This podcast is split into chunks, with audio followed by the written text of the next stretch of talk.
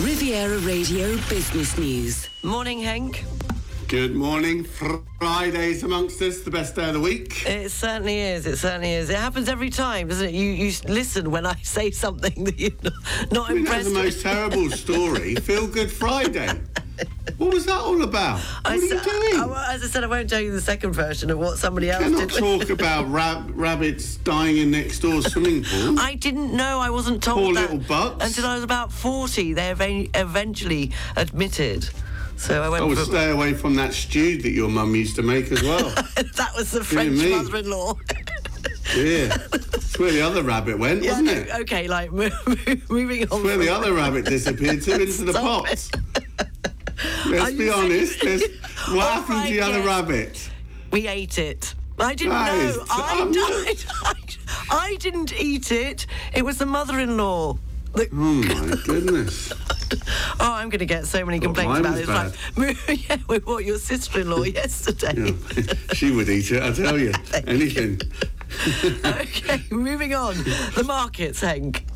Mixed picture for equity markets yesterday. European stocks rose. Stoxx 600 up four tenths, one percent. FTSE 100 actually outperforming yesterday, benefiting from the weaker pound. Also, mining sector's been powering ahead. We had a good production update from one of the majors. Over on Wall Street, equities traded lower due to disappointing tech earnings. We mentioned Netflix yesterday. Tesla also coming under pressure on speculation they're going to be cutting prices further. There's also signs of further resilience in terms of the US labour market. Saw an unexpected drop in weekly initial jobless claims. Now, the Federal Reserve's been watching the robust labour market for fears that it could continue to stoke inflation. Semiconductors have also been under pressure this after Taiwan Semiconductor, one of the world's largest chip makers, downgraded its outlook. S&P 500 closed down, it's down seven tenths of one percent. Real weakness was actually in um, technology, as I said. Nasdaq was down 2.3 percent.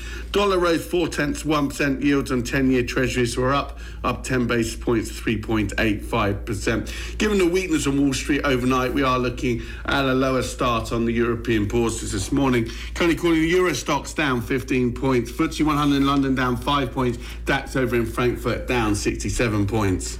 And it is the earnings season, uh, so what should we be looking out for?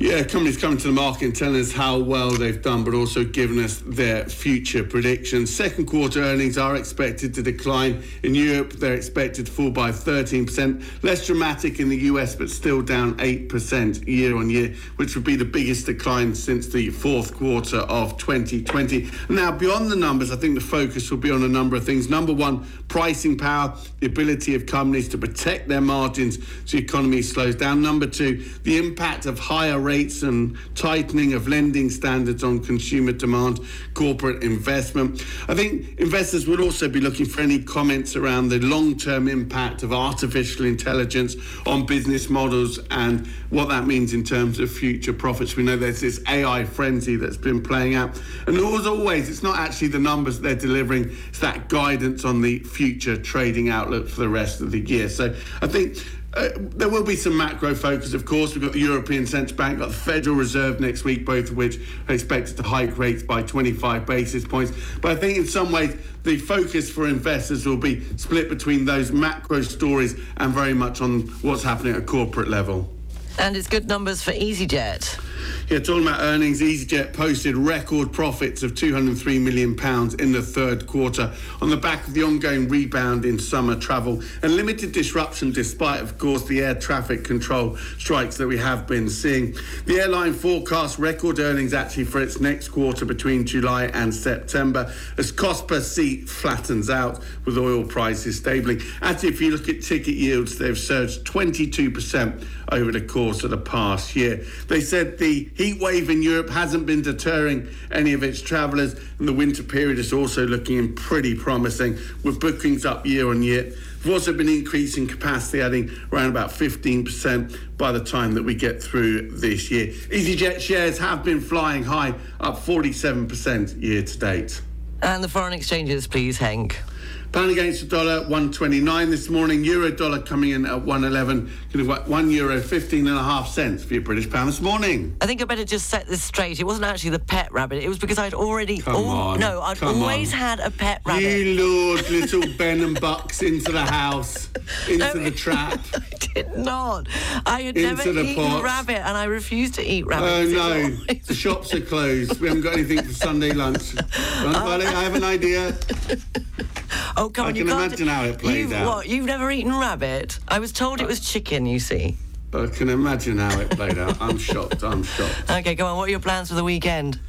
I'm going to watch a little bit of the cricket. The weather's going to be pretty poor. I think it's set to rain pretty badly on Saturday. We've got a few people over, so that's ruined that. But we've got the cricket. England doing very well. A monster day batting yesterday. 400 runs, I think, was scored in the day yesterday. So England in good shape as they fight their way back into that Ashes series. And we've got the golf from Hoylake as well, which is going to be uh, pretty interesting, certainly if the weather closes in. So lots of sport. The bad news is the children are home, so I'll have to entertain them as well. Ah, when do they get back? This weekend? Yeah, they got back yesterday night. Ah, right. Great. Okay.